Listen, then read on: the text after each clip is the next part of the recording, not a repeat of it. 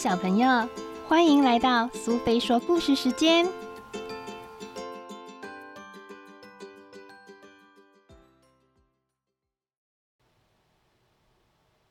今天我们要讲的故事是《蚕豆大哥的快乐一天》，作者是中屋美和，译者是彭毅和周龙梅，由星星出版社所出版。这张床是蚕豆大哥的宝贝，它像云朵一样喧腾腾，像棉花一样软乎乎。早上好，蚕豆大哥今天也开心的醒过来了。好，先洗脸，再用干草毛巾擦擦脸。橡子壳杯子里已经盛满了朝露，清晨的朝露是蚕豆大哥最爱喝的东西。咕噜一口喝光后，蚕豆大哥就要出门了。蚕豆大哥来到了蒲公英花田里，哇，好漂亮哦！雪白的绒毛就像我的床一样喧腾腾。看看花田，蚕豆大哥忽然想出一个好主意。他找来一根树枝，挖起坑来，挖啊挖，挖啊挖，使劲的挖。挖出一个好大好大的坑，接着他抱来好多好多蒲公英的绒毛，他把绒毛填进坑里，一张喧腾腾的床就做好了，和我的床一样喧腾腾，好舒服哦！对了，让大家也来看一看。他先来到毛豆小弟家，早上好。我做了一个好东西，要不要来看看？听了蚕豆大哥的话，毛豆小弟立刻说：“哦，要看。”接着他又来到豌豆兄弟家，我做了一个好东西，要不要来看看？听了蚕豆大哥的话，豌豆兄弟齐声说：“哦，带我们去看看吧。”接着，他又来到荷兰豆小妹家。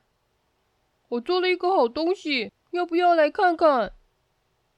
听了蚕豆大哥的话，荷兰豆小妹立刻说：“好，我这就去。”他们正准备去花生小弟家时，啪嗒啪嗒，哎呀，下雨了！大家连忙跑到花生小弟家。花生小弟，不好了，下雨了！花生小弟听了说：“那就在我家玩吧，快进来！”大家在花生小弟家里玩起了游戏。过了一会儿，花生小弟说：“哦，雨好像停了。”大家一听，都纷纷的说：“蚕豆大哥，你说的好东西到底是什么？快带我们去看看！”去看看，蚕豆大哥马上带着大家朝蒲公英花田走去。你们肯定会大吃一惊的。可是，哎呀，怎么变成水坑了？原来刚才的那场雨，把蚕豆大哥做的那张蒲公英床变成了水坑，采来的那么多绒毛都被冲走了。本来想让大家看看我做的好东西，蚕豆大哥好失望。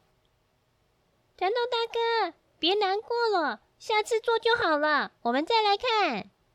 大家都在安慰他。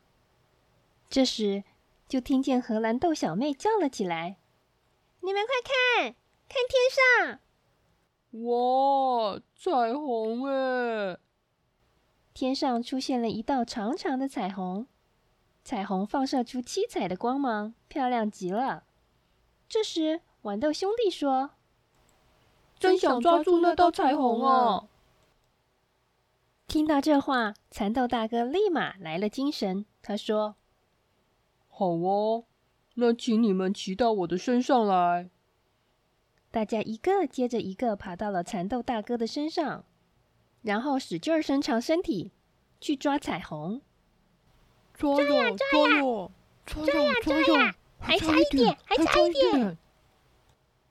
就在这时，哇！大家全部扑通扑通的掉到水坑里了。这时，蚕豆大哥喊了起来：“大家快看啊，这里也有彩虹哎！”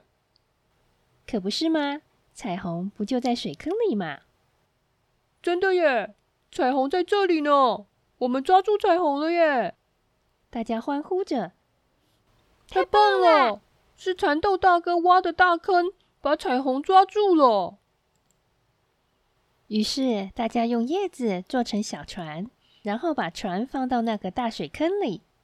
呼地一吹，小船就跨过彩虹向前飘去了。嗨，前进，前进！大家玩的太投入了，一转眼就到了黄昏。明天我一定要让你们看到好东西。蚕豆大哥向大家保证。那么再见，明天见。到了晚上，毛豆小弟睡在小小的床上，花生小弟睡在硬硬的床上，荷兰豆小妹睡在薄薄的床上，豌豆兄弟睡在长长的床上，而蚕豆大哥睡在喧腾腾的床上。大家都在自己的床上呼呼的睡着了。晚安。第二天，大家一起来到了蒲公英花田。蚕豆大哥挖的大坑里又补满了厚厚的绒毛，简直要像蚕豆大哥的床一样鲜腾腾的。蚕豆大哥，谢谢你给我们看了好东西。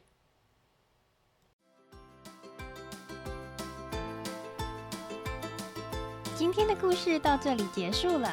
如果你喜欢听苏菲说故事时间，别忘了追踪、给好评并分享频道哦。谢谢聆听，我们下次再见。